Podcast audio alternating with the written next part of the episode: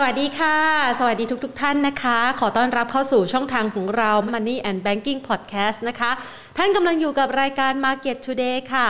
มาติดตามนะคะ พูดคุยเกี่ยวกับเรื่องของประเด็นการลงทุนในตลาดหุ้นไทยวางกลยุทธ์การลงทุนที่เหมาะสมกันนะคะ ซึ่งเนื้อหารายการของเราวันนี้น่าสนใจมากๆนะคะ เชื่อว่าน่าจะตอบโจทย์กับใครหลาย ๆ คน ที่กำลังประสบปัญหาคล้าย ๆ กันนะคะ คือ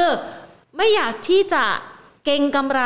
อย่างเดียวในการลงทุนในตลาดหุ้นไทย แต่อยากเติบโตได้แบบยั่งยืนนะคะ วันนี้เรามีคำตอบมาฝากกันด้วยนะคะ ก่อนอื่นค่ะสำหรับเนื้อหาคลิปดีๆ แบบนี้นะคะ ต้องขอขอบพระคุณผู้สนับสนุนใจดีของเรานะคะ กลุ่มทรูพร้อมอยู่เคียงบ่าเคียงไหลคนไทยและประเทศไทย ร่วมฝ่าวิกฤตโควิด -19 ระลอกใหม่ไปด้วยกันนะคะ ซึ่งวันนี้เนี่ยก็ถือว่าบรรยากาศการลงทุนในตลาดหุ้นไทยได้รับความเชื่อมั่น กลับคืนมาอย่างางเต็มที่เลยนะคะ หุ้นกลุ่ม Reopening Play นะคะก็เริ่มกลับมามีแรงซื้อเก่งกำไรอย่างคึกคักสดใส สาเหตุก็เป็นเพราะว่าวันนี้เป็นวันที่ 7 มิถุนายน 2564 วันที่ประเทศไทยปูพรมในการฉีดวัคซีนนะคะ ซึ่งเชื่อว่า หลาย ๆ ท่านนะคะ มีโอกาสที่จะไปฉีดวัคซีนเข็มแรกก่อนหน้านี้บ้างแล้ว และวันนี้นะคะก็ระดมนะคะในการปูพรม ฉีดวัคซีนให้เข้าถึงคนไทยให้ได้มากที่สุดนะคะ ดังนั้นความเชื่อมั่นก็เริ่มกลับคืนมา แล้วก็มีความคาดหวังว่า เศรษฐกิจของเราจะกลับมาฟื้นตัวภายหลังโควิด -19 ได้อย่างรวดเร็วนะคะ พูดแบบนี้เอามาดูซะหน่อยนะคะสำหรับตลาดหุ้นไทย ปิดตลาดภาคเช้านะคะ บวกขึ้นไป 9.75 จุดนะคะไปทดสอบระดับ 1,621.28 จุด ด้วยมูลค่าการซื้อขาย 49,000 กว่าล้านบาทนะคะ เรียกว่า บรรยากาศการลงทุนคึกคักสดใสมาก ๆ นะคะ ถ้าหากว่าเราลองไปตรวจสอบดูอะเดี๋ยวแพนขออนุญาตนะคะ เข้าพอร์ตไปตรวจสอบดูทิศทางการลงทุนกันสักหน่อย จะเห็นได้ว่าวันนี้เนี่ยตั้งแต่ช่วงเช้านะคะ มีการเก็งกำไรอย่างคึกคักสดใส ในหุ้นกลุ่มไหนบ้างคล้าย ๆ กับตลาดหุ้นต่างประเทศเลยนะคะ ก่อนหน้านี้ถ้าหากว่าเราจับตาเกี่ยวกับ reopening pay นะคะของตลาดหุ้นต่างประเทศก็จะเป็นหุ้นเกี่ยวข้องกับสายการบิน สันทนาการนะคะ เกี่ยวข้องกับการท่องเที่ยวนะคะ ที่เริ่มมีการฟื้นตัว แล้วก็ตอบรับกับหลาย ๆ ประเทศที่พยายามจะเปิดเมืองกลับมาอีกครั้งหนึ่ง ส่วนบรรยากาศการซื้อขายของตลาดหุ้นไทยเช่นเดียวกันค่ะวันนี้นะคะหุ้นที่เกี่ยวข้องนี่วันนี้ก็มี OR นะคะ คาดหวังอะไรคาดหวังว่าคนจะกลับมา เดินทางนะคะ เติมน้ำมันได้อย่างคึกคักเหมือนเดิมนะคะ ส่วนหุ้นในสายการบินนะคะ ก็มีการปรับตัวได้อย่างคึกคักนะคะ มีแรงเก็งกำไรเข้ามา แต่อาจจะไม่ได้หนาตาจนกระทั่งมาติด 10 อันดับแรกนะคะ AOT ก็วิ่งนะคะ แล้วก็ยังมีหุ้นตัวอื่นๆนะคะที่ปรับตัวได้อย่างคึกคักสดใส หรือแม้กระทั่งหุ้นที่มีประเด็นเฉพาะตัวด้วยนะคะ ก็ติดตามกันละค่ะ ทีนี้เรามาดูบ้าง เกินมาซะยาวแบบนี้ หลายๆคนบอกว่าโห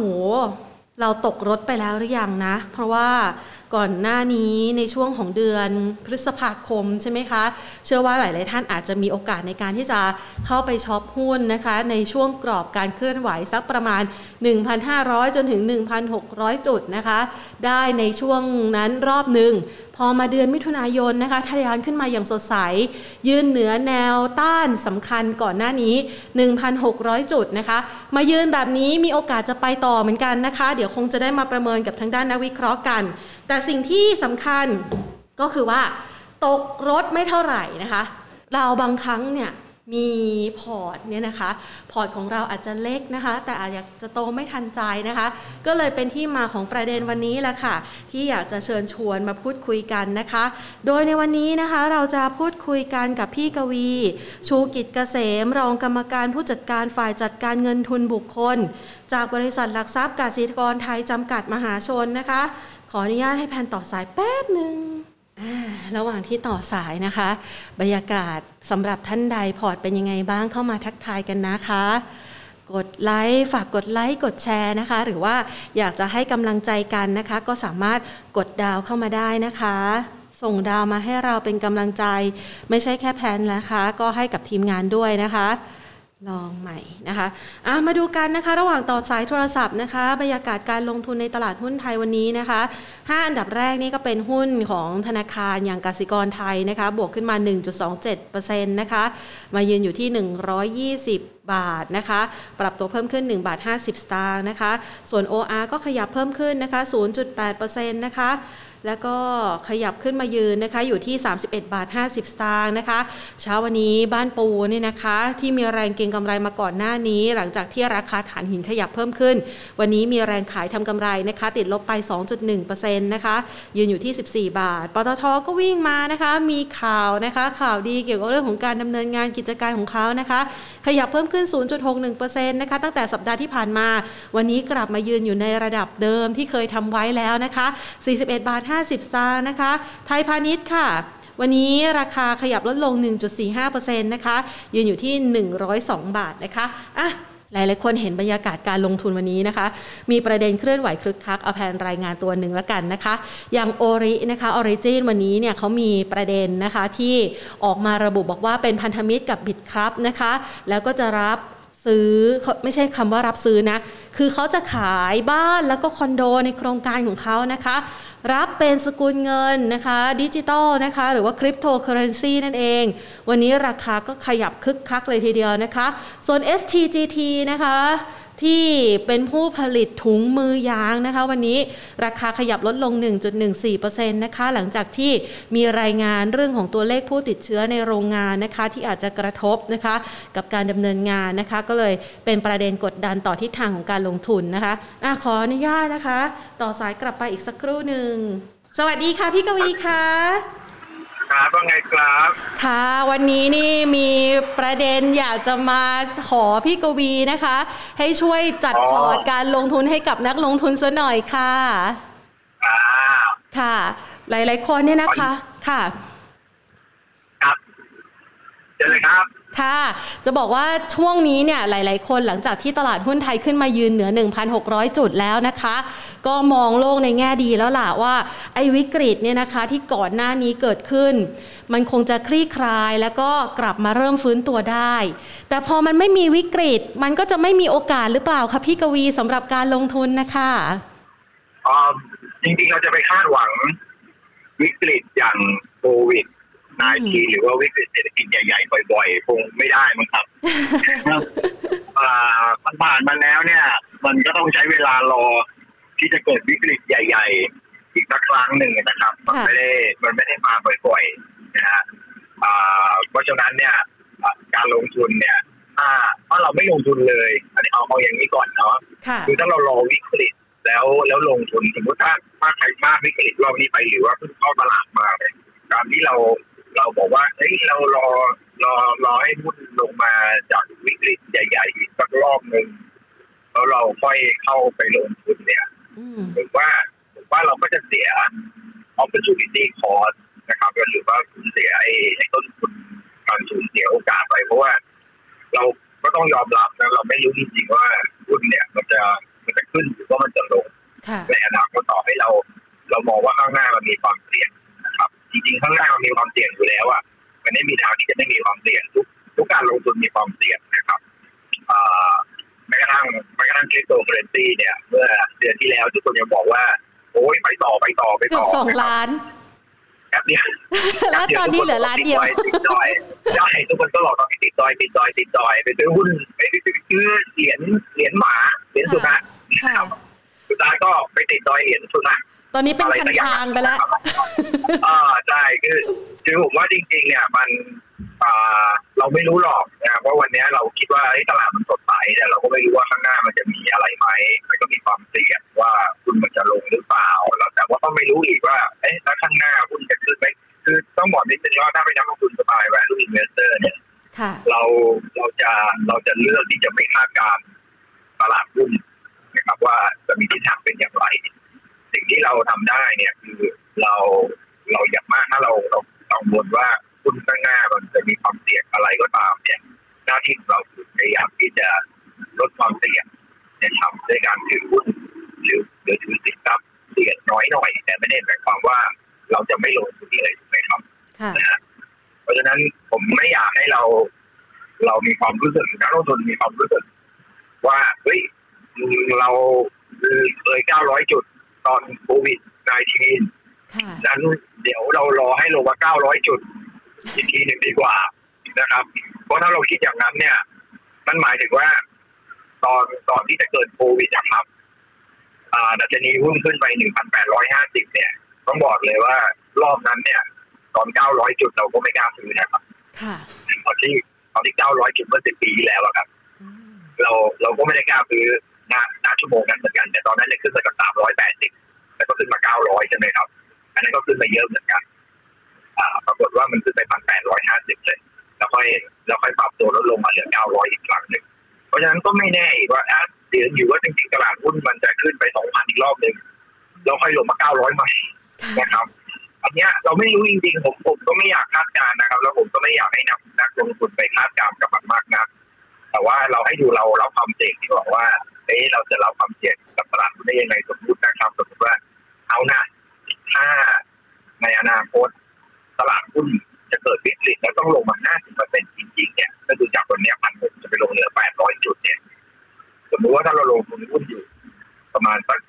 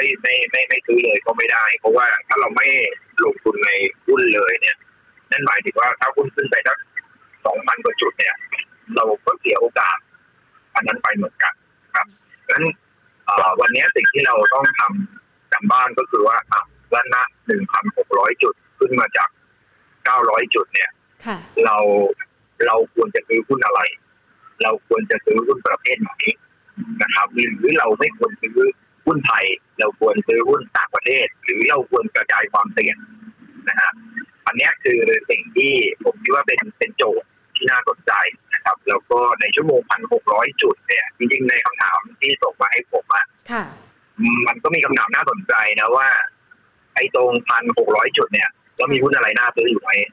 นะครับมีหุ้นอะไรน่าซื้ออยู่ไหมนะครับไม่ถามตอนเก้าร้อยนะมาถามตอนพันหกมาถามตอนเก้าร้อยไม่ถามถามตอนพันหกจำได้ไหมตอนที่เรา VI เมื่อประมาณสักสองเดือนที่แล้วเมื่อเนาะค่ะใช่เราก็เลือกหุ้นในชุดหนึ่งแล้วถูกป่ะแต่ตอนนั้นเราก็คิดว่าเอ้ยเป็นหุ้นที่น่าสนใจนะ ตอนที่หุ้นยังไม่ขึ้นมาขนาดนี้นะครับ เพราะฉะนั้น ถามว่าชั่วโมงนี้ยังมีหุ้นน่าสนใจไหมผมก็ยังมีนะครับ แต่ว่าแต่ผมอยากให้เป็นการบ้านก่อนนะเอาเอาเอานี้ก่อนว่าลองไปหากันดูนะ ว่าเอ้ยมันมีหุ้นไหนไหม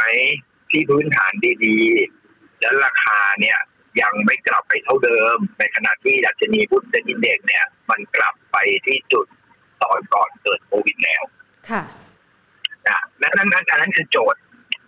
อันแรกก่อนไปหาก่อน ค่ะผมยกตัวอย่างยกตัวอย่างเนี่ยอย่างแอดวานเนี่ยเคยสองร้อยห้าสิบอย่างโฮมโปรเคยสิบ แปดบาทสิบหกสิบแปดบาท อย่างมิ้นเคยสี่ห้าอย่างเอโอทีเคยแปดสิบกว่าบาท ถูกไหมครับ อย่างซีทีอเคยเก้าสิบในตอนที่ดัชนีอยู่พันหกนะครับวันนี้ดัชนีมันกลับมาพันหกแล้วหุ้นพวกนี้มันยังไม่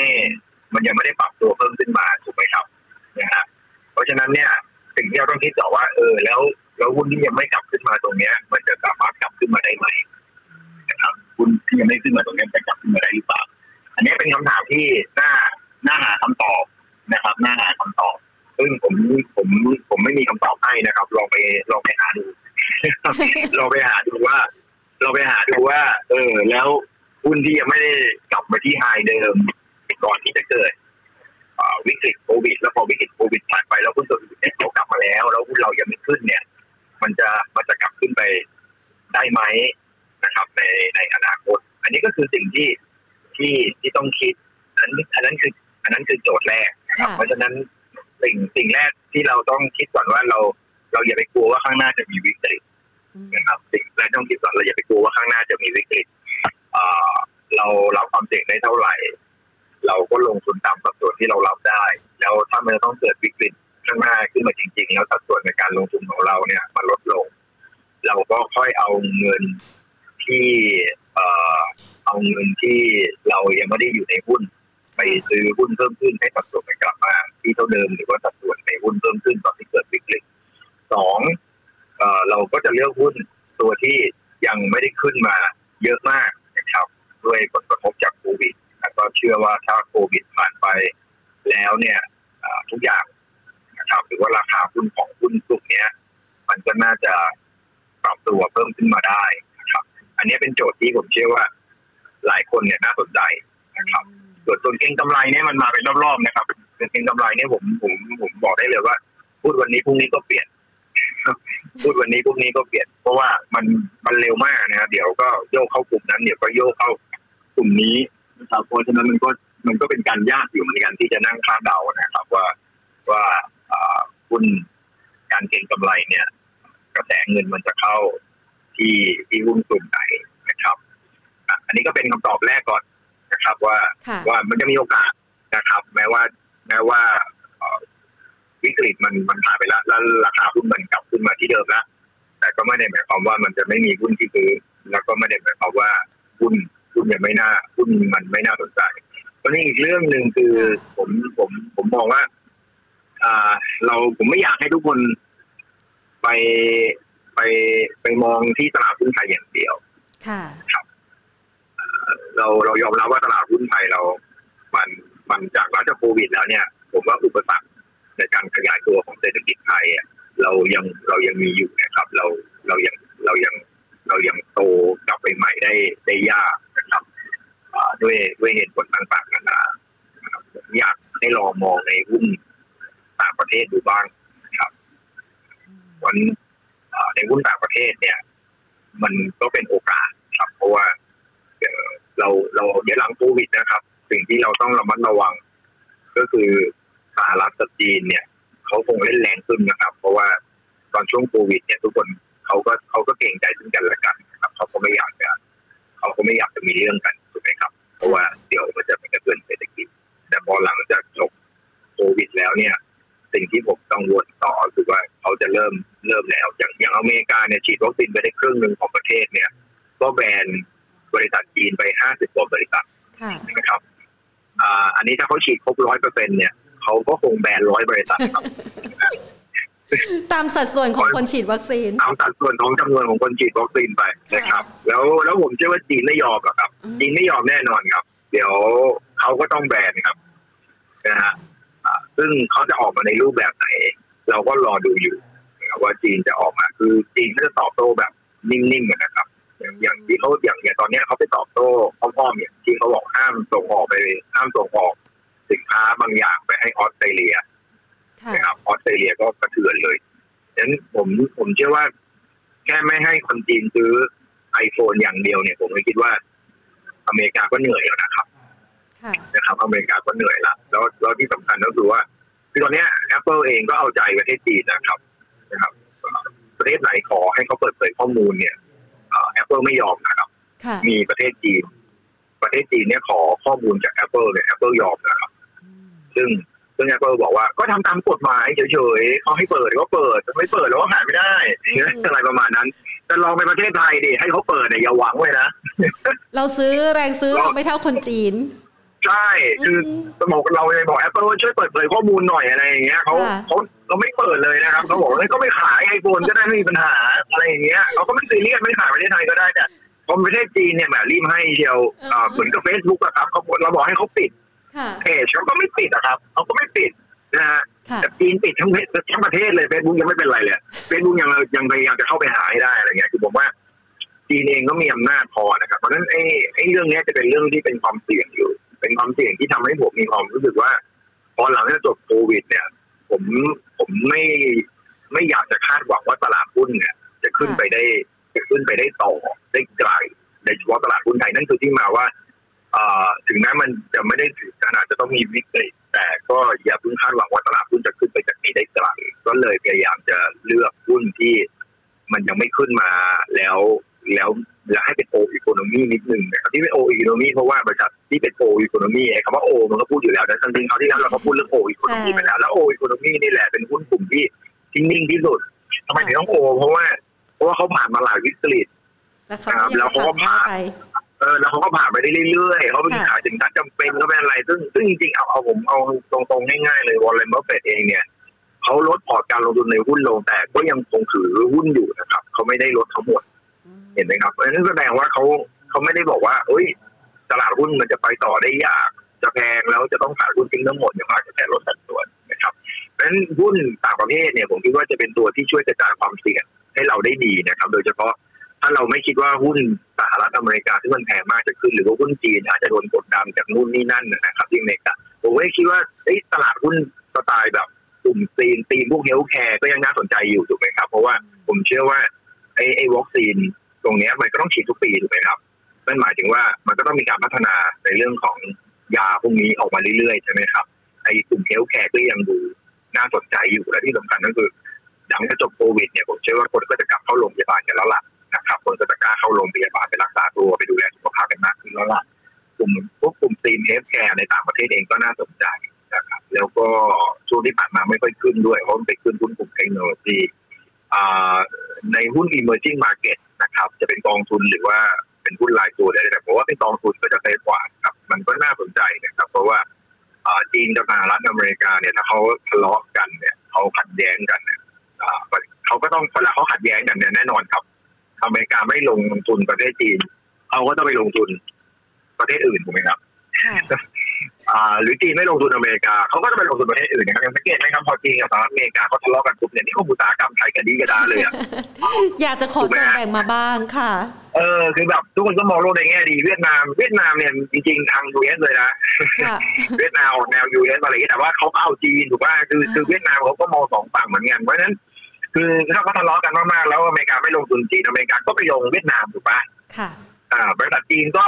เออไปลงในแถบภูมิภาคนี้เพราะแล้วอินเดียนี่ก็แน่นอนอยู่แล้วเขาก็สาย US นะครับ เพราะฉะนั้นเวลามีเรื่องอะไรกันปุ๊บเนี่ย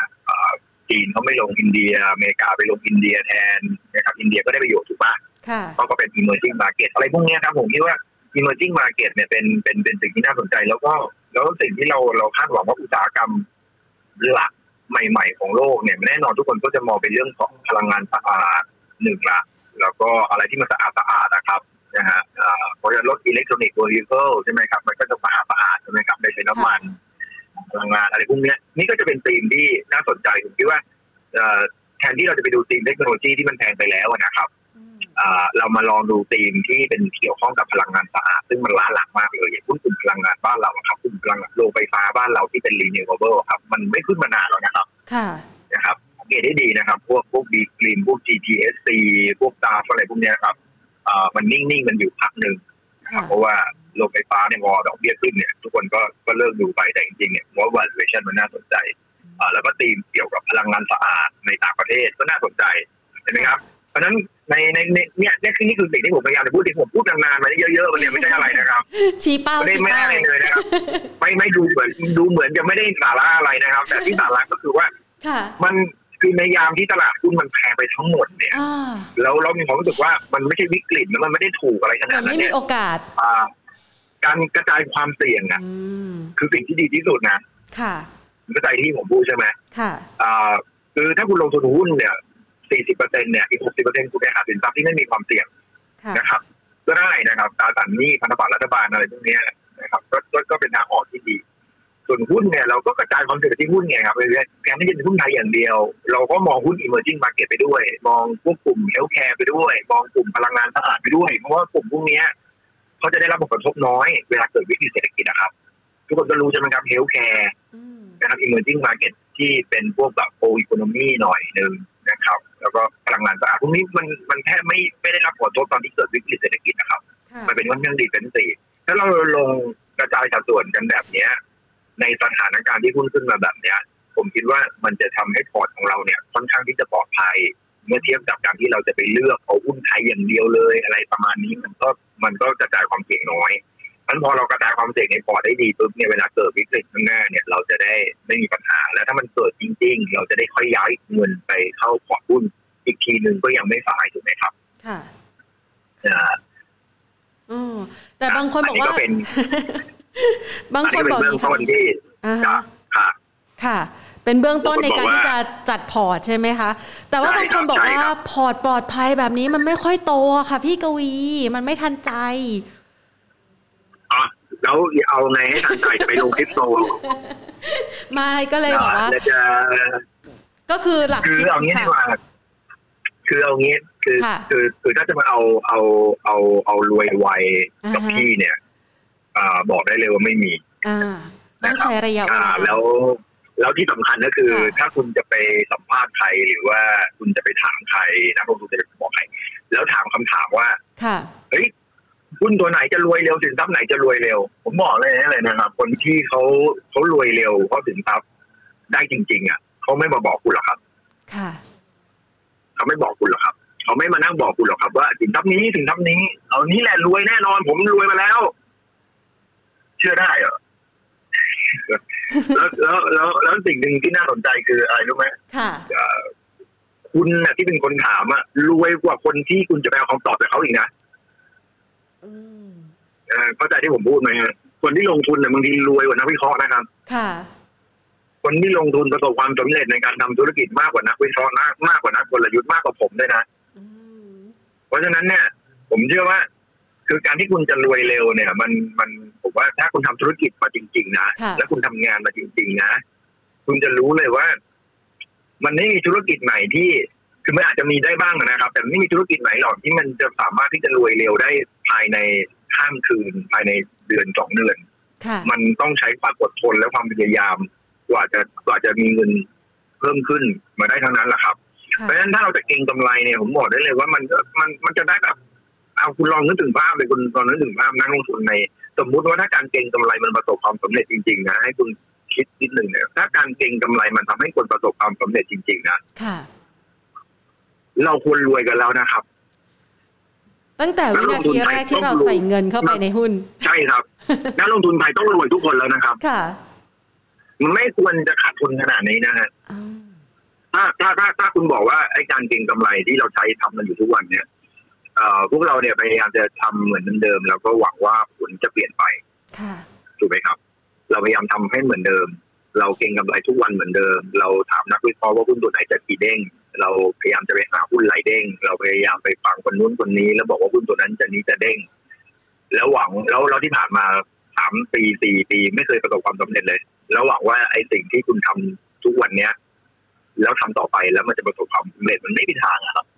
ดังนั้นสิ่งที่ผมพยายามจะพยายามจะบอกคือว่า ผมผมพยายามจะบอกว่าอ้าวทุกคนตลาดมันเป็นแบบนี้นะครับ สิ่งที่เราทำดีที่สุดในปัจจุบันนี้มันคืออะไรนะครับอ่าหุ้นขึ้นมาจากเก้าร้อยจุดจุดขึ้นมาพันหกร้อยจุดเนี่ย คุณจะไปไปคาดหวังว่าจะรวยเร็วเนี่ยไม่ได้นะครับ ไม่ได้แล้วตลาดหุ้นดาวโจนส์เนี่ยขึ้นมาสามหมื่นกว่าจุดแล้วนะครับ จากเดิมเนี่ยที่หมื่นกว่าจุดนะครับ ตอนเกิดวิกฤตโควิด -19 คุณจะไปคาดหวังว่ามันจะกลับขึ้น มันจะวิ่งไปเท่าไหร่อะหกหมื่นจุดเหรอนะครับร้อยเปอร์เซ็นต์นะครับ มันก็ไม่ได้แล้ว มันมันไม่ง่ายนะครับไม่ใช่ว่าไม่ได้มันไม่ง่ายแล้ว แล้วไม่มีกี่บริษัทหรอกครับที่มันจะขึ้นมาได้ขนาดนั้นตลอดเวลาตอนนี้เนี่ย เทคโนโลยีใหม่ๆ อย่างบริษัท Amazon Google Netflix นะครับ Facebook นะครับอาลีบาบาผมคิดว่าเขาก็อยู่ในจุดที่มันขยายจนเขาจะขยายต่อ แบบโตเร็วๆ ไม่ได้แล้วนะ มันไม่มันไม่ง่ายแล้วนะ แล้วอย่าง รถ electronic vehicle เนี่ย จะให้โตไวๆอะ มันก็ไม่ง่ายแล้วนะครับ จริง ๆ ที่มันโตอยู่ทุกวันนี้เนี่ย มันก็ยังขาดทุนกันอยู่นะครับเทสลาก็ยังขาดทุนนะฮะบริษัทนีโอในประเทศจีนที่ทำ electronic vehicle เนี่ยก็ขาดทุนอยู่นะครับ ไม่ใช่ว่ากำไรนะครับ แต่ว่าราคาหุ้นเนี่ยวิ่งกระฉูดเลย ไปรับกับกำไรในอนาคตไม่รู้กี่กี่กี่อนาคตแล้วว่ากี่ชาติแล้วว่าเพราะฉะนั้นเนี่ย ผมว่ามันมันอย่าไปคาดหวังดีกว่าว่าเราจะไปหาหุ้นอะไรที่มันจะโตไวๆผมกลัวมันจะโตไวๆแบบราคาหุ้นขึ้นไม่สองอาทิตย์แล้วก็จะลงมาใหม่อะไรประมาณนี้ แต่สิ่งที่ผมเราคาดหวังได้จริงๆว่า คือวันนี้เราปลอดภัยไว้ก่อนแล้ว แล้วแล้วถ้าเกิดวิกฤตครั้งหน้าเกิดขึ้นมาเนี่ย แล้วเราค่อยว่ากันอีกทีหนึ่งว่าเออเราจะเราจะมาอย่างไรแต่แต่ผมเชื่ออยู่อย่างนึงนะครับว่า ข้างหน้าที่จะมีวิกฤตเนี่ย ผมว่ามันไม่ได้มันจะไม่ได้นานมากครับ มันจะไม่ได้นานมาก มันไม่ได้ได้มันจะไม่ถึงขนาดสิบปีข้างหน้าแล้วเกิดค่ะผมว่าดีไม่ดีสองสามปีข้างหน้าเนี่ย มีเห็นหุ้นแบบลงสามสิบสี่สิบเปอร์เซ็นต์ได้อีกรอบนะครับครับ มันไม่มันไม่ไม่ไม่ช้าครับ เพราะว่า เพราะว่าตลาดโลกเองจริงวันนี้เราเราพบว่าปริมาณหนี้ในโลกเนี่ยมันเพิ่มขึ้นสูงมากนะครับทุกประเทศแล้วก็ผ่านโควิดไปเนี่ย ทุกคนสิ่งที่เราต้องกังวลกันก็คือดอกเบี้ยจะขึ้นไหมถ้าดอกเบี้ยขึ้นปริมาณหนี้มากขนาดนี้เนี่ยจะมีประเทศไหน หรือว่ามีคือด้วยปริมาณหนี้เยอะขนาดนี้เนี่ยโอกาสที่คุณจะโตทางด้านเศรษฐกิจมันก็โตยากอยู่แล้วค่ะอันนี้ก็เป็นข้อจำกัดอันหนึ่งแล้วล่ะที่ที่ที่ลำบากในการที่เราจะโตต่อด้วยปริมาณหนี้เยอะขนาดนี้ทั้งปริมาณหนี้ภาครัฐและก็ปริมาณหนี้เอกชนนะครับ เพราะฉะนั้นผมผมคิดว่าตลาดหุ้นเนี่ย ถ้าจะมีดับ upside ก็คงไม่เยอะให้ระมัดระวังนิดนึงแต่ว่าไม่ลงทุนเลยก็ไม่ได้เพราะฉะนั้นการลงทุนที่ดีที่สุดคือการกระจายความเสี่ยงหุ้นไทยเราก็ควรจะไปหาหุ้นที่ยังไม่ขึ้นเยอะจนเกินไปนะครับ แล้วก็ราคาหุ้นยังไม่แพงเกินไปอย่างที่ผมอย่างผมมองผมก็รู้สึกว่ากลุ่มธนาคารนี้ก็น่าสนใจกลุ่มค้าปลีกก็น่าสนใจกลุ่มโรงพยาบาลก็น่าสนใจกลุ่มท่องเที่ยวก็น่าสนใจเพราะกลุ่มนี้จะฟื้นตัวได้ดีในปีหน้านะครับพวกนี้จะเป็นกลุ่มที่สำหรับประเทศไทยแต่ส่วนในกองทุนต่างประเทศถ้าคุณจะถือกองทุนต่างประเทศสักครึ่งหนึ่งของพอร์ตเนี่ยผมคิดว่ากองทุน healthcare น่าสนใจ กองทุนเกี่ยวกับ emerging market น่าสนใจ กองทุนที่เกี่ยวข้องกับพลังงานทดแทน พลังงานที่เกี่ยวข้องกับพลังงานสะอาดผมคิดว่าน่าสนใจ ตรงนี้ครับถ้าคุณจับอย่างนี้ให้ดีนะและที่เหลือก็เป็นพวกตราสารหนี้พันธบัตรรัฐบาลไม่ต้องตราสินต่างประเทศก็ได้นะครับตราสารหนี้ไทยนี่แหละผมกลัวผมกลัวตราสารหนี้ต่างประเทศมากเลยกลัวมันเจ๊งนะครับเอาพันธบัตรรัฐบาลไทยนี่แหละครับผมคุณเชื่อไหมครับว่าพันธบัตรกับตราสารหนี้ไทยเนี่ยแข็งแกร่งมาก มากที่สุดแล้วด้วยดีไม่ดีเนี่ยในในในในเอเชียด้วยกันเองเนี่ยใน emerging emerging market ด้วยกันเองเนี่ยตราสารหนี้ไทยพันธบัตรรัฐบาลไทยแข็งแกร่งกว่าชาวบ้านเขาอีกนะ เราเล่นไปดูถูกประเทศไทยกันเนี่ยผมบอกได้เลยว่าเราเราเอกชนไทยแล้วก็รัฐบาลไทยเราถ้าเทียบกันในเรื่องของความแข็งแกร่งในการใช้หนี้ผมคิดว่าเราไม่แพ้ใครในโลกแน่นอน แล้วเราจัดแบบนี้แล้วเอาอีกสักห้าเปอร์เซ็นต์ก็ได้นะคุณจะเอาไปลงคริปโตทองคำก็ได้นะไม่ว่ากันนะคุณลงห้าเปอร์เซ็นต์แล้วคุณยอมเสียแต่ทองคำเนี่ยผมว่าโอเคนะครับเพราะว่าถ้าเงินเฟ้อมันมาจริงนะทองคำมันจะขึ้นได้ดี นะครับ ก็เป็นการกระจายความเสี่ยงถ้ามันกระจายแบบนี้ผมว่าโอเค แล้วตลาดหุ้นหุ้นถ้าเราเสียรับความเสี่ยงได้ไม่เยอะนะครับหุ้นมันก็ประมาณสักสามสิบสี่สิบเปอร์เซ็นก็พอนะครับไม่ต้องเยอะแต่ถ้าเราเรารับความเสี่ยงได้เยอะ เราก็อาจจะเป็นหุ้นหกสิบเปอร์เซ็นต์อะไรประมาณนี้เราถึงเวลา หุ้นมันเกิดวิกฤตในสองสามปีข้างหน้า เราค่อยเพิ่มเป็นแปดสิบเปอร์เซ็นก็ได้นะครับอันนี้ก็เป็นจังหวะคำถามก็คือว่า แล้วถ้าจะเอาปีหน้าเนี่ยเออคำถามนี้น่าสนใจมากกว่าห้ามถามว่าจะเอาเร็วกว่าพี่วีเพราะว่าพี่วีไม่มีคำตอบไม่ไม่คาดหวังเดือนเดียว เออ ผมไม่พูดผมพูดจริงๆผมไม่ได้ผู้เชี่ยวชาญเรื่องนี้นะต้องบอกนิดนึงถ้าท่านผู้ฟังอย่าอย่าเพิ่งโกรธอย่าเพิ่งด่าตัววีชีวิตเกษตรคนนี้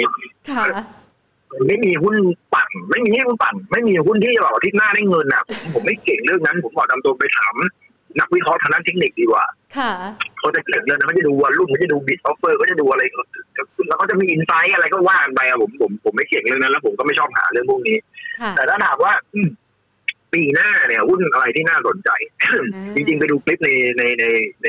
ในในยูทูบของผมผมก็ผมก็พูดไปหุ้นกลุ่มหนึ่งเหมือนกัน มันจะมีหุ้นกลุ่มหนึ่งที่ ที่ที่ที่ที่ที่กำไรมันกลับมาแล้ว แต่หุ้นยังไม่ขึ้นอย่างพวกอีออนอย่างพวก CPF นะครับ PE ไม่แพงพวกนี้ PE สิบกว่าเท่าเองสิบต้นๆเองนะครับ dividend yield สูง ประมาณสักสามถึงสี่เปอร์เซ็นต์นะครับ มี CPF มี EON มี Tisco Tisco ได้กำไรกลับมาแล้ว ราคาอยู่ประมาณแปดสิบกว่าบาท แต่ว่าก่อนหน้านี้มันขึ้นไปร้อยแต่วันนี้ที่ลงที่ลงมาเนี่ย มันลงมาเพราะว่าเรื่องของการที่ให้คืนรถนะครับดีจังเลยอะให้คืนรถได้ด้วยอะ ผ่อนไม่ไหวเอาแล้วไปคืนโอ้รัฐบาลนะก็ช่วยกันเต็มที่แต่พูดจริงคนไทยเราไม่ได้อยากจะคืนรถหรอกครับถ้าผ่อนได้ก็ผ่อนนะครับ อยากจะคืนเมียมากกว่าแต่เมียไม่ให้เอาเมียไม่เอาอันนั้นเป็นสินทรัพย์มั่นคงนะสินทรัพย์ถาวรเป็นสินไม่มากเป็นสินทรัพย์ intangible ครับสินทรัพย์ที่ไม่มีตัวตนโหดร้ายเป็นสินทรัพย์ที่ไม่มีตัวตนเนี้ย intangible asset นะฮะ แต่มีแต่มันมีค่าโดยที่เราไม่รู้ว่ามันมีค่าตรงไหนว่าจะมันมีค่าวะทางจิตใจกลับมาเรื่องเรากลับมาเรื่องเราก่อนที่ก่อนที่ผมจะหัวแตกนะครับเพราะฉะนั้นเนี่ย ผมผมผมผมมองว่าหุ้นกลุ่มนี้ทิสโก้อีออนนะครับแล้วก็ CTF นะครับเป็นที่กำไรกลับมาแล้วดีเวเดนยิวใช้ได้ดีเวเดนยิวดีมากด้วยนะครับ เพราะฉะนั้นต่อให้เกิดอะไรขึ้นเนี่ยบริษัทพวกนี้มันผ่านร้อนผ่านหนาวมาเยอะแล้วล่ะยังไงก็จ่ายเงินปันผลนี้กับเราได้ แต่อีกกลุ่มหนึ่งเนี่ยกำไรยังไม่ฟื้น แต่ราคามี upside จากราคาเดิมเช่นโฮมโปรนะครับแมคโครก็น่าสนใจนะดีเวเดนยูดีมากกำไรก็กลับมาแล้วนะครับโฮมโปรแมคโครซีพีอสามตัวนี้คือกลุ่มคาปรีมี BDMS อยู่ในกลุ่มโรงพยาบาลโรงพยาบาลขนาดกลางขนาดเล็กวิ่งไปแล้วจน PE แพงกว่าเขาอะผมบอกอะไรเนี่ยเล่นอะไรกันแต่ก็เอาไม่เป็นไรเพราะว่าเขาอาจจะได้ประโยชน์เรื่องของการ ไปฉีดวัคซีนเรื่องของประกันสังคมใช่ไหมเพราะประกันสังคมเนี่ยรอบนี้ได้เงินเยอะมาก เนื่องจากว่าคนไปใช้ประกันสังคมเยอะใครป่วยโควงโควิดก็เข้าประกันสังคมหมดถูกปะเพราะฉะนั้นใครที่โรงพยาบาลที่เกี่ยวข้องประกันสังคมก็ขึ้นหมดอันนี้เข้าใจแต่ว่าโรงพยาบาลเอกชนที่ไม่ได้รับประกันสังคมก็ไม่ขึ้น แต่ในอนาคตปีหน้าเนี่ยผมคิดว่ามันก็จะกลับมาดีๆเนี่ยเพราะฉะนั้นน่าสนใจว่าะราคามันยังไม่ฟื้นแบงก์ใหญ่ ๆ นะครับ อย่างพวกถ้าไม่รวมเคแบงก์เนี่ยก็ BBL SCB ตอนนี้ได้รับผลกระทบจากเรื่องของการที่มีโควิดระลอกสาม แต่วันนี้เริ่มฉีดวัคซีนกันแล้วนะครับ เพราะฉะนั้นเนี่ยโอกาสที่เราจะเริ่มเห็นภาพของการฟื้นตัวของเศรษฐกิจมันก็จะมีมากขึ้นกลุ่มโรงขากลุ่มธนาคารขนาดใหญ่ก็น่าสนใจเห็นไหมฮะนี่คือนี่คือนี่คือถ้าผมมองว่าปีหน้าอะไรจะฟื้นตัวเนี่ยหนึ่งคือธนาคารพาณิชย์ขนาดใหญ่สองคือผมเชื่อว่ากลุ่ม ICT สามกลุ่มค้าปลีกที่ผมพูดไปเมื่อสักครู่นี้นะครับ แล้วก็กลุ่มที่เป็นพวกราคายังถูกดีเวเดนยูสูงพวกคริสโก้นะครับอีออน CPF นะครับแอดวานกลุ่มพวกนี้นะคุณไม่จำเป็นต้องซื้อตัวใดตัวหนึ่งนะครับไม่ต้องแทงม้าตัวเดียวก็ได้นะครับมันคุ้นๆอะไรมันจะแทงม้าตัวเดียวเนี่ยเราเราเราไม่จำเป็นต้องแทงม้าตัวเดียวนะครับ เราสามารถที่จะไปซื้อสี่ห้าตัวได้ แล้วก็แล้วเราชอบสไตล์ไหนเราก็เลือกในกลุ่มนี้ทั้งสี่ห้าตัวผิดทั้งตัวหนึ่งก็ไม่เป็นไรถูกป่ะแล้วถ้าถึงทั้งสองตัวก็ถือว่าคุ้มเลยนะพูดจริง ๆแล้วแล้วแล้วผมเชื่อว่าตลาดหุ้นเนี่ยหนึ่งปีอะถ้าถ้าเป็นลักษณะของการลงทุนหนึ่งปีข้างหน้าเนี่ยจากนี้ไปจนถึงต้นปีหน้าผมคิดว่ายังมีอัพไซด์ ผมคิดว่ายังมีอัพไซด์ผมยังคิดว่าเป็นไปได้นะว่าตลาดหุ้นจะเห็นพันเจ็ดค่ะ ยังไม่เห็นเราถึงในปีนี้ใช่ไหมคะอย่างอย่างอย่างผมยังไม่ได้คิดถึงขนาดพันแปดด้วยซ้ำผมยังคิดว่าปีหน้าพันเจ็ดได้เห็น แต่ว่าพันเจ็ดมันก็จะมีกลุ่มที่มันจะต้องขึ้นมาเพื่อให้พันเจ็ดซึ่งมันจะไม่ใช่กลุ่มที่มันขึ้นมาแล้วนะครับจะไม่ใช่กลุ่มขึ้นแล้วจะเป็นกลุ่มที่ laggard แต่ว่า แต่ว่าผมเชื่อว่าพื้นฐานมันจะกลับมามากกว่านะครับนี่ก็คือกลุ่มที่ผมพูดไปเมื่อสักครู่นี้ค่ะ ทีนี้มาถึงกลยุทธ์ในการช็อปบ้างค่ะพี่กวี คือประเด็นเรื่องของใจร้อนเนี่ยนะคะ เราต้องเราคนอยากจะให้พอร์ตเล็กแล้วโตไวๆเนี่ย มันไม่สามารถทำได้ในช่วงเวลาข้ามคืนทำได้ทำใช่ใช่ใช่ถูกต้องมันมันทำได้ตอนที่เกิดวิกฤตแล้ว แล้วเวลาวิกฤตเนี่ยเอาเอาเอาตรงๆนะผมมาปีที่แล้วเดือนมีนาคม เดือนกุมภามีนาเนี่ยผมเป็นคนพูดเองว่า ลงมารอบนี้ต้องซื้อค่ะนั่นคือเมื่อผมพูดเมื่อปีที่แล้ว แล้วแล้วเรามันลงมาบอกถ้าลงมาพันต่อต้องซื้อนะลงมาต่ำกว่าพันต้องซื้อนะค่ะคือผมไม่รู้ว่าใครจำได้ไหมในสิ่งที่ผมพูด ค่ะพูดในรายการของเราผ่านมาแล้วไงมันผ่านมาแล้วอะผ่านไปแล้วอะกลับไปไม่ได้แล้ว มันย้อนไปกลับไม่ได้แล้ว เพราะฉะนั้นเนี่ย วันนี้ที่เราคุยกันคือณสถานการณ์ปัจจุบัน แต่ผมเชื่อว่าประสบการณ์ที่ผ่านมาในอดีต มันจะสะท้อนภาพให้เห็นในวันนี้ว่าเฮ้ยถ้ามันเกิดขึ้นอีกครั้งหน้าไม่รู้มันจะเกิดขึ้นเมื่อไหร่ตั้งสติ ตั้งสติลงมาสี่สิบเปอร์เซ็นตั้งสติตั้งสติแล้วแล้วพิจารณาด้วยสติปัญญาด้วยเหตุและผลด้วยความรู้ แล้วเราก็จะรู้ว่าอ๋อโอเค คือถ้าใครลงตอนเก้าร้อยจุดวันนี้คุณกำไรกี่เปอร์เซ็นต์นึกถึงภาพไปมิ้นเนี่ยลงไปสิบห้าบาทนะครับแล้ววันนี้ขึ้นมาสามสิบกว่าบาทมันคือร้อยเปอร์เซ็นต์แล้วนะ CENTEL นี่ก็ลงไปสิบกว่าบาทวันนี้ขึ้นมาสามสิบห้าบาทนั่นร้อยกว่าเปอร์เซ็นต์นะครับถูกไหมครับคือคืออย่างตอนที่ AOT ลงมาต่ำกว่าห้าสิบบาทนะครับก็ยังถือว่าได้กำไรนะ วันนี้ นะฮะ BDMS ผมจะจำได้ลงไปสิบกว่าบาทเหมือนกันต่อให้วันนี้ขึ้นเป็นยี่สิบกว่าบาทก็ยังได้กำไร แต่แต่ว่ามันมันถามว่าวันนี้ถ้าเราจะเอาสักสักปีหนึ่งข้างหน้าแล้วเอากำไรสักยี่สิบเปอร์เซ็นเนี่ยผมเชื่อว่าหุ้นในกลุ่มที่ผมพูดไปอะมันได้ แต่ว่าถ้าคุณจะเอาหวังเอาร้อยเปอร์เซ็นเลยนะครับเราก็ต้องไปหาหุ้นตัวเล็กๆใช่ไหมครับ ซึ่งคราวนี้หุ้นตัวเล็กๆเนี่ยที่จะขึ้นมาร้อยเปอร์เซ็นเนี่ยผมบอกได้เลยนะ มันขึ้นมาแค่ยี่สิบเปอร์เซ็นคุณก็ขายแล้ว แล้วไม่อยู่ไม่กล้าหรอกขนาดนั้นเออไม่กล้าให้มันร้อยเปอร์เซ็นต์หรอกหุ้นมันปั่นจะตายหุ้นมันแกว่งแรงหุ้นมันตัวนี้คือขึ้นไปแล้วลงมาห้าสิบเปอร์เซ็นต์มันเหมือนบิตคอยน์เลย เพราะฉะนั้นเนี่ยมันมันเหมือนกับว่ามันมันมันมันบังคับใจให้ถือยาวไม่ได้สำหรับหุ้นตัวเล็กๆ อันนี้ผมพูดจริงๆนะครับเพราะว่าเดี๋ยวมันกำไรเดี๋ยวมันขาดทุนเดี๋ยวมันฟื้นตัวเดี๋ยวมันเดี๋ยวมันลงใหม่ๆมันไม่มีอะไรอย่างหุ้นกลุ่มรับเหมาเนี่ย ITD CK อยู่ดีวิ่งวิ่งอยู่ดีหยุดหยุดแล้วลงมาใหม่ มัน มันให้เราถือยาวยากไงคือมันอาจจะขึ้นต่อก็ได้นะครับ แต่แต่แต่ด้วยความด้วยความรู้สึกของเราเองนะครับ ว่าเฮ้ยหุ้นอย่างนี้เราเอาแค่นี้พอมึงอะไรประมาณเนี้ย พอละเราเลิกละเราออกมาก่อนดีกว่าปรากฏว่าขึ้นไปยี่สิบเปอร์เซ็นเราตกรถอะไรอย่างเงี้ย คือ คือมันบังคับใจให้ถือยาวไม่ได้มันไม่เหมือนหุ้นบางตัวที่ใหญ่ๆอะมันขึ้นมาสักยี่สิบเปอร์เซ็นต์เฮ้ยนิดเดียวเองรอไปก่อนอะไรอย่างเงี้ย คือมันต่างกันนะครับ มันมันฟีลลิ่งของการลงทุนมันมันมันมันไม่เหมือนกันนะฮะ อันนี้คือสิ่งที่ที่ที่พยายามบอกแต่ว่าแน่นอนครับบางคนก็บอกว่าเฮ้ยพี่กวีบอกว่าหุ้นพวกนี้จะขึ้นแล้วเราไปเล่น option ไหม DW ดีไหมเออดีจะมีดีไหมอันนี้แล้วแต่แล้วแต่อะไรผมไม่ถนัดไม่ใช่ไม่ถนัดผมรู้เรื่องแต่ แล้วผมเคยลงทุนแล้วด้วยแล้วผมก็ได้กำไรจากพวกนี้มาก่อนด้วยการที่บอกว่าหุ้นตัวใหญ่จะขึ้นไปเล่น DW แต่เล่น ผมก็เป็นคนที่ชอบลงทุนเก็งกำไร เพื่อจะศึกษาว่า feeling เป็นยังไง เพื่อศึกษาว่าคน market ลูกค้าเป็นยังไง เพื่อศึกษาว่านักลงทุนเป็นยังไง เพื่อให้รู้ว่าเป็นยังไงคริปโตผมเข้าไปไหมเข้าไปเข้าไปเพื่อให้รู้ว่าเป็นยังไงนี่ไงมันเป็นแบบนี้นี่เองไม่เข้าก็ไม่รู้ ไม่ไม่งั้นก็คุยกับพวกเราไม่รู้เรื่องแบบไม่ดูละครช่องเจ็ดช่องสามช่องห้าอย่างเงี้ย ไม่ดูละครเกาหลีอะไม่ดูซีรีส์เงี้ย มันก็แบบคุยเขาไม่รู้เรื่องมาดูทั้งหน่อยหนึ่งในแต่เชียวุงอะไรดาราดังๆอะไรเงี้ยจะได้รู้ว่าซึ้งยังไง ร้อนรนยังไง เออ มันต้องติดหมอนยังไงว่ามันติดหมอนยังไงว่าผมก็ไปดูหน่อยดิอะไรอย่างเงี้ยแล้วพระเอกสูงสูงนางเอกตัวเตี้ยเตี้ยกันนั่งนึกจะจูบกันยังไงเนี่ยโอ้ห่างกันประมาณร้อยแปดสิบกับร้อยห้าสิบเออห่างกันมากแต่ว่าคือ เราก็ต้องเข้าไปดูเหมือนกันเราเข้าไปลงทุนนะครับดังนั้นสิ่งหนึ่งที่ที่พยายามเข้าไปไม่ใช่ว่าเราชอบแต่เราเข้าไปเพื่อจะศึกษา แล้วแล้วเราเอามาเล่าให้ฟังว่าเฮ้ยมันไม่มีจริงหรอกนะคือถ้ามันมีจริงๆอะบอกจริงๆถ้ามันมีจริงๆอะ มันทำไมมันถึงได้มีคนรวยแค่นิดเดียวว่าอ่าแสดงว่าไม่ถูก taste กับพี่กวีใช่ไหมคะ ของเก่งมันไม่ใช่ถูก taste กับพี่มันไม่มันมันไม่จริงสำหรับตัวคุณทุกคนมันมันมันแสดงให้เห็นอยู่แล้ว ในโลกนี้ทำไมมีคนรวยแค่นิดเดียวอะถ้าทุกคนเก่งกำไรแล้วรวยกันหมดอะเอาผมพูดง่ายๆอะถ้าทุกคนเก่งกำไรแล้วรวยกันหมดอะวันนี้ทุกคนมันควรจะต้องรวยกันหมดหรือเปล่าใช่ มันก็จะไม่มีคนได้ไม่มีคนเสีย มันมีแต่คนได้และได้ไง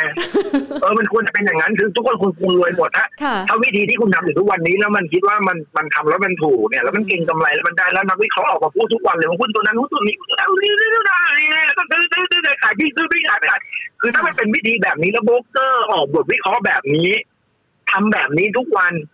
แล้วคิดว่ามันจะทำให้ทุกคนประสบความสำเร็จและรวย มันก็ควรจะรวยกันหมดแล้วมันไม่ควรจะมีคนจน มันไม่ควรจะมีคนที่ขาดการลงทุน ไม่ควรจะมีคนขาดทุนจากการลงทุนนั่นแสดงว่าสิ่งที่โบรกเกอร์ทำเนี่ย สิ่งที่พวกเรากำลังพูดนักวิเคราะห์กำลังพูดนักกลยุทธ์กำลังพูดเนี่ยแล้วให้พวกเราฟังเนี่ยเขาหวังอะไรอย่างอื่นที่ไม่ใช่ให้เรากำไรหรือเปล่าหรือเขาพยายามที่จะหวังดีเขาเขาหวังดี หรือแต่ประสงค์ร้ายหรือเปล่าคือหวังดีแต่สิ่งที่เราได้รับอะ มันไม่ได้สิ่งที่ที่เขาหวังค่ะ เอางี้ดีกว่าอย่าไปพูดไงสิ่งที่เราเป็นสิ่งที่เขาหวังนะครับ เพราะฉะนั้นผมว่ามันมันเป็นอะไรที่ที่ที่เราต้องมานั่งพิจารณาตัวเองด้วยนะครับว่าไอ้สิ่งข้อมูลที่เราได้รับมาเนี่ยมันมันคือคือผมผมเป็นคนที่ไม่ค่อยไม่ค่อยชอบคำถามที่ที่มาบอกว่าเอ้ยเดือนหน้าจะเด้งเดือนอาทิตย์หน้าจะเด้งหรืออะไรพวกเนี้ยผมเป็นคนที่ไม่ใช่สไตล์นั้น แต่ถามว่ามีคนรวยด้วยแบบนั้นไม่มีแต่มันน้อยมากแล้วถามว่าถ้าคนรวยแบบนั้นได้จริงๆมันก็จะมีมากมากมากนะครับแต่มันมีไม่มาก ก็แสดงว่าถึงนี้มันไม่ได้มันไม่ได้สร้างประโยชน์ให้กับทุกคนนะครับมันก็เตือนเอาไว้นิดนึงแล้วกันในสถานการณ์ตลาดแบบนี้นะค่ะ ทีนี้มาพูดถึงนะคะประเด็นของการจัดสรรเงินทุนบ้างค่ะ คือถ้าพูดถึงเรื่องของวิกฤตเนี่ยมันเป็น Market Timing ใช่ไหมคะ ก็คือพอมันลงมาแรงๆเนี่ยคนมีทุนก็สามารถใส่เข้าไปตอนนั้นแหละ แล้วก็มีโอกาสได้กำไรกำไรร้อยเปอร์เซ็นต์ยี่สิบเปอร์เซ็นต์ห้าสิบเปอร์เซ็นต์ก็ว่ากันไป แต่ถ้าคนที่มีเงินลงทุนจำกัดค่ะพี่กวี ในช่วงเวลาแบบนี้อยากจะปั้นพอร์ต แนะนำกลยุทธ์เขายังไงคะค่อยๆสะสมไปซื้อใช่ค่อยๆสะสมไปครับค่อยๆสะสมไปครับ จริง ๆ แล้วเนี่ยในสถานการณ์แบบนี้ถ้าคนมีเงินน้อยเนี่ยไม่ไม่ได้ในราคาที่แพงเนี่ยเราไม่ควรจะทุ่มทุน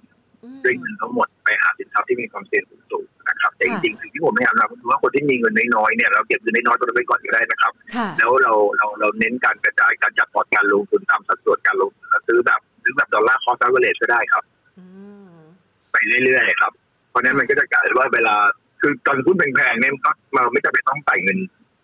เยอะก็ได้นะครับ แล้วเราก็เก็บเงินสดไว้ไว้ส่วนหนึ่งนะครับพยายามพยายามมันดีกว่าครับพยายามที่จะมีเงินสดอยู่ในพอร์ตด้วยเช่นเราบอกว่าอะเราเอาเจ็ดสิบเปอร์เซ็นต์ลงทุนในพอร์ตอีกเจ็ดสามสิบเปอร์เซ็นต์เนี่ยเราเราเป็นเงินสดด้วยก็ได้นะครับ แล้วก็เราเราก็ค่อยๆซื้อแล้วก็เก็บเงินสดเอาไว้ก่อนอย่างน้อยเนี่ยเรามีเงินสดไว้ยามที่แบบตลาดหุ้นมันลงแล้วเราค่อยสะสมได้ไม่ต้องรีบครับไม่ต้องรีบ คือจริงๆเนี่ยมองได้เลยว่าตลาดหุ้นขึ้นมาจากเก้าร้อยจนมาพันหกแล้วตลาดอเมริกาขึ้นมาจากสักประมาณหมื่นแล้วขึ้นมาสามหมื่นเนี่ย มันไม่มีอะไรถูกแล้วล่ะครับ มันไม่มีอะไรถูกละดังนั้นสิ่งที่เราทำได้คือเราเราเราเราเราเราเรารอแล้วเราเก็บเงินสดรอไว้ ไม่จำเป็นต้องไม่ต้องไม่จำเป็นต้องว่าเฮ้ยเรามีเงินสดเก็บเอาไว้เยอะๆแล้วมันจะไม่มีปัญหาแล้วมันจะมีปัญหาไม่มีปัญหาครับมีเก็บเงินสดไว้ได้ครับวันนี้วอร์เรนบัฟเฟตเขาเก็บเงินสดไว้ประมาณสักสามสิบเปอร์เซ็นต์เนี่ยแต่ว่าเราก็ไม่ควรที่จะมีไม่มีมันไม่ควรจะมีเงินสดครบร้อยเปอร์เซ็นต์เลยเพราะนั้นเราก็ควรจะมีหุ้นอยู่เพื่อที่จะแบบ ไม่ให้เสียโอกาส อันนี้ก็หมายว่าไอ้หุ้นที่เราจะถืออยู่เนี่ยก็คือหุ้นที่ผมพูดไปเมื่อสักครู่นี้ถูกไหมครับ มันก็เป็นชุดเดียวกันนั่นแหละ แล้วก็การมีเงินสดเอาไว้ส่วนหนึ่งเก็บเอาไว้ก็ไม่ได้ไม่ได้เสียหายอะไรหรือถ้าไม่คิดว่าก็เป็นเงินสดคุณก็เอาเป็นพวกพันธบัตรรัฐบาลนะครับ ซึ่งโอกาสที่เราจะขาดทุนจากกองนั้นก็ไม่นอกไม่ไม่ไม่ยากเอ้ยมันไม่ง่ายนะครับ แล้วก็แล้วก็พอถึงเวลาเราก็โยกจากไอ้พวกพันธบัตรรัฐบาลพวกเนี้ยครับมามาเข้าสินทรัพย์ที่มีความเสี่ยงเพิ่มขึ้นก็ได้ค่ะแค่นั้นเองครับไม่ไม่ไม่ไม่จำเป็นต้องคือจริง ๆ ผมว่าเอ่อ ความเสี่ยงของเราเนี่ยมันอยู่ที่อยู่ที่ความรู้อะครับ เมื่อเมื่อใดก็ตามที่เรามีความรู้อะไรมากๆเนี่ยเราก็จะกล้าที่จะที่จะใส่สัดส่วนตรงนั้นเยอะถูกไหมครับใช่เพราะฉะนั้นเนี่ยผมผมเชื่อว่าการที่เรามีการตั้งคำถามว่าเอ้เราควรจะลงทุนอะไรดีกี่เปอร์เซ็นต์ดีเนี่ยถ้าเราตั้งคำถามให้คนอื่นตอบอะครับอืมอ่าผมพูดตามตรงนะครับ เราไม่มีความรู้มากพอที่จะตอบได้ตัวเองเนี่ย มันมันก็ยากนะครับ มันก็ยากละนั่นเนี่ยเราถ้าเราไม่รู้เลยเลยเราเก็บเงินสดไว้ก่อน แล้วหาความรู้ หาความรู้แล้วเราค่อยๆแล้วเราค่อยๆคิดว่าเอ้ยเราจะไปทางไหนดี เราเราจะเราฟังคุณกวีแล้วเออเราเปิดประเด็นตรงนี้เราลองไปศึกษาเพิ่มเติมอันนี้เราว่ากันนะครับก็อยากจะให้พี่กวีให้กำลังใจอย่างนี้แหละค่ะเพราะว่าทิศทางของตลาดหุ้นไทยตอนนี้มันแพง คือแล้วก็มีมือใหม่ที่เขาสนใจเข้ามาในช่วงเวลานี้ค่อนข้างเยอะนะคะ เพราะว่าได้เห็นภาพคนอื่นเขาได้กำไรกำไรไป ก็อยากจะได้บ้าง แล้วก็หวังอยากจะให้โตเร็วๆนะคะ ทีนี้ช็อตอะถามค่ะครับถามต่อนะคะว่าสำหรับภาพรวมของตลาดหุ้นไทยช่วงนี้นะคะ ก่อนที่จะไปพันเในปีหน้า ขึ้นมายืนเหนือ 1,600 นี่ถือว่าแกร่งแล้วหรือยังคะ สามารถที่จะยืนก็ผมว่าผมว่าผมว่าระวังนิดนึงก็ดีนะครับนะนะนะนะตรงนี้นะครับ แต่ว่าการแกว่งตัวเนี่ย ผมเองคิดว่า ตลาดจากนี้ไปจะถึงปีหน้า ต้นปีหน้ายังเป็นตลาดการแกว่งขาขึ้นนะครับ ก็พูดเหมือนเดิมแหละผมก็คิดว่าตลาดหุ้นยังแกว่งขาขึ้นครับไม่ได้ไม่ได้ไม่ได้ต่างกัน แล้วก็รอบที่แล้วเนี่ยเดือนที่แล้วเราก็บอกว่าถ้าลงมาพันห้าร้อยจุดเนี่ยก็ให้ซื้อค่ะนะครับอ่าซึ่งมันก็ลงมาจริงๆก็ไม่น่าเชื่อนะว่ามีเหตุการณ์ให้ลงเฉยเลยแรกๆที่จะไม่ลงนะเชียวนะครับอ่าค่ะก็ลงมาให้ซื้อรอบเนี้ยผมก็เชื่อว่าตลาดหุ้นมันขึ้นมาพันหกร้อยยี่สิบเนี่ยผมคิดว่ามันก็เริ่มเริ่มเริ่มเริ่มเริ่มขาสั่ตันนแล้วล่ะเหมืในอนกันนะแง่ของปัจจัยพื้นฐานนะครับค่ะเริ่มตันละในแง่ของอือฮึปัจจัยพื้นฐานเพราะฉะนั้นอ่า ผมยังเชื่อว่าตลาดหุ้นมีโอกาสที่จะปรับฐานได้เล็ก ๆ นะครับ ไม่เยอะไม่เยอะนะครับ ผมคิดว่าเต็มที่ก็ประมาณสักหนึ่งพันห้าร้อยสี่สิบหนึ่งพันห้าร้อยยี่สิบก็น่าจะเป็นแนวรับที่ดีนะครับสำหรับคนที่จะที่จะเก็งกำไรในระยะเป็นในระยะเดือนในระยะสามเดือนนะครับอ่าณแนวรับตรงนั้นมันมันเป็นไม่ได้ แล้วแล้วแล้วมันก็แกว่งขาขึ้นอยู่ดีนะครับเพราะฉะนั้นมันก็จะมีสองอย่าง คือถ้าเรามีต้นทุนเรามีราคาหุ้นต้นทุนต่ค่ะำเราจะถือต่อไปก็ได้ เพราะเรายังมองว่าพันเจ็ด แต่ว่าถ้าถ้าเรามีต้นทุน เรายังไม่มีของอยู่เลยเนี่ยเราอาจจะรอตลาดให้ลงมาแถวประมาณสักหนึ่งพันห้าร้อยห้าสิบแล้วเราให้สะสมเพิ่มก็ได้นะครับอืมค่ะ ดีเลยค่ะ จะได้บอกกับนักลงทุนในช่วงเวลานี้ที่อยากจะขยันเป็นนักปั้นพอร์ตนะคะ สิ่งหนึ่งคุณสมบัติครับผมสำคัญอย่างแรกคือต้องใจเย็น อดทนรอให้เป็น ถูกต้องใช่ไม่ไหมใช่ไม่ใช่ใจเย็นอย่างเดียวเราต้องมีสต้องมีติความรู้ด้วย ใช่ใช่ผมย้ำตลอดเวลาเวลาเวลาผมออกรายการเนี้ยผมจะบอกผมพยายามจะต่อหนังสือมากกว่าที่ผมจะพยายามจะแนะนำคุณนะต้องบอกกันตามตรงค่ะก็อยากจะให้คุณครูกระวีเนี่ยนะคะ ช่วยสอนให้นักลงทุนไทยประสบความสำเร็จแบบนี้แหละค่ะ วันนี้ขอบพระคุณมากเลยนะคะขอบคุณมากครับค่ะผมสวัสดีขอบณมากรับค่ะสวัสดีค่ะค่ะอยากจะให้เป็นข้อมูลนะคะ เพื่อที่จะมาประเมินสถานการณ์กันนะคะ เพราะว่าในช่วงระยะเวลาที่ผ่านมาบางคนบอกว่าติดตามนะคะ ความเคลื่อนไหวของตลาดหุ้นไทยรายวัน ก็ส่วนใหญ่แล้วนะคะ อย่างที่เราพูดคุยกันไปก็คือเป็นนักเทรดดิ้งเก็งกำไรไปนะคะ บางคนกรอบเป็นรายวันนะคะ บางคนกรอบเป็นรายสัปดาห์ บางคนกรอบอาจจะเป็นรายเดือนนะคะกำไรกำไรได้ตัวหนึ่งก็จะพัดจับถูโชคดีๆ ก็อาจจะได้ค่อนข้างจะดีนะคะ แต่ว่าบางครั้งบางทีเนี่ยกำไรระยะสั้นมันไม่ได้อยู่กับเราคงทนนะคะ แต่ถ้าหากว่าเราสามารถมีความรู้นะคะ ความเชี่ยวชาญในการลงทุนที่สาสามารถพัฒนาขึ้นมาด้วยตัวเองเนี่ย แล้วก็ลงทุนเลือกลงทุนได้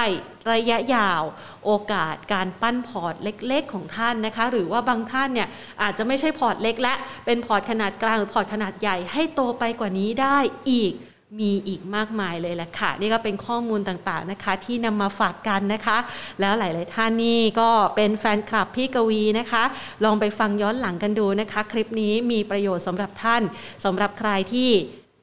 เข้ามาใหม่ ๆ นะคะ อยากจะรู้ว่าตัวเองเนี่ยยังขาดอะไรอยู่บ้าง หรือบางคนบอกว่ามีข้อจำกัดคือ ใจร้อนนะคะ รู้สึกว่าการลงทุนให้ได้กำไรกำไรต้องใช้ระยะเวลาฟังคลิปนี้ท่านจะได้ประเมินสถานการณ์ใหม่ หรือบางคนบอกว่ามีเงินลงทุนจำกัดนะคะ ไม่จำเป็นต้องรีบร้อนใส่ตอนนี้ก็ได้นะคะ รอจังหวะดีๆนะคะ เก็บสะสมเงินวิกฤตมันมีโอกาสเกิดค่ะ หรือว่าโอกาสต่างๆ นั้นก็จะอยู่ในเรื่องของการประเมินมูลค่านะคะ ของบริษัทที่น่าสนใจ ซึ่งณปัจจุบันมันไม่ได้ขึ้นทั้งตลาดนะคะ ลองไปศึกษาและหาข้อมูลกัน ซึ่งพี่กวีก็ได้ชี้เป้านะคะ ทั้งหุ้นทั้งกองทุนทั้งตราสารหนี้ลองฟังกลับย้อนหลังนะคะ เพื่อใช้ในการจัดพอร์ตให้ประสบความสำเร็จ และมีพอร์ตที่แข็งแกร่งกันสำหรับนักลงทุนไทยแล้วค่ะ ฝากเอาไว้นะคะสำหรับวันนี้หมดเวลาแล้วลากันไปก่อนสวัสดีค่ะ